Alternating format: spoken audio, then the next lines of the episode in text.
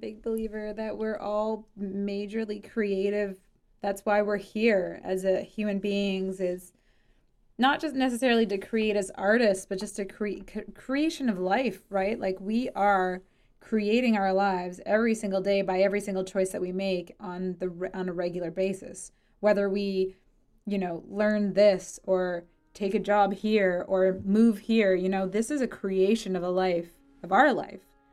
And so I like I like that um, if we all saw ourselves as these incredible creative beings, that especially right now because there's so much upheaval. Like it's not just that we're in COVID, we're in like a social revolution that hasn't been this big since the 70s.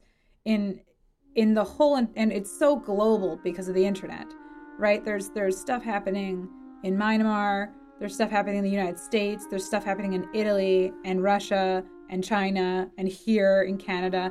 Like it is so global right now. And I think that uh, so many people are feeling hopeless.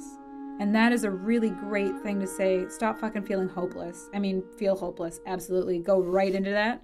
But also think about what is the possibility of our world because I know that the three of us see humans as fucking brilliant.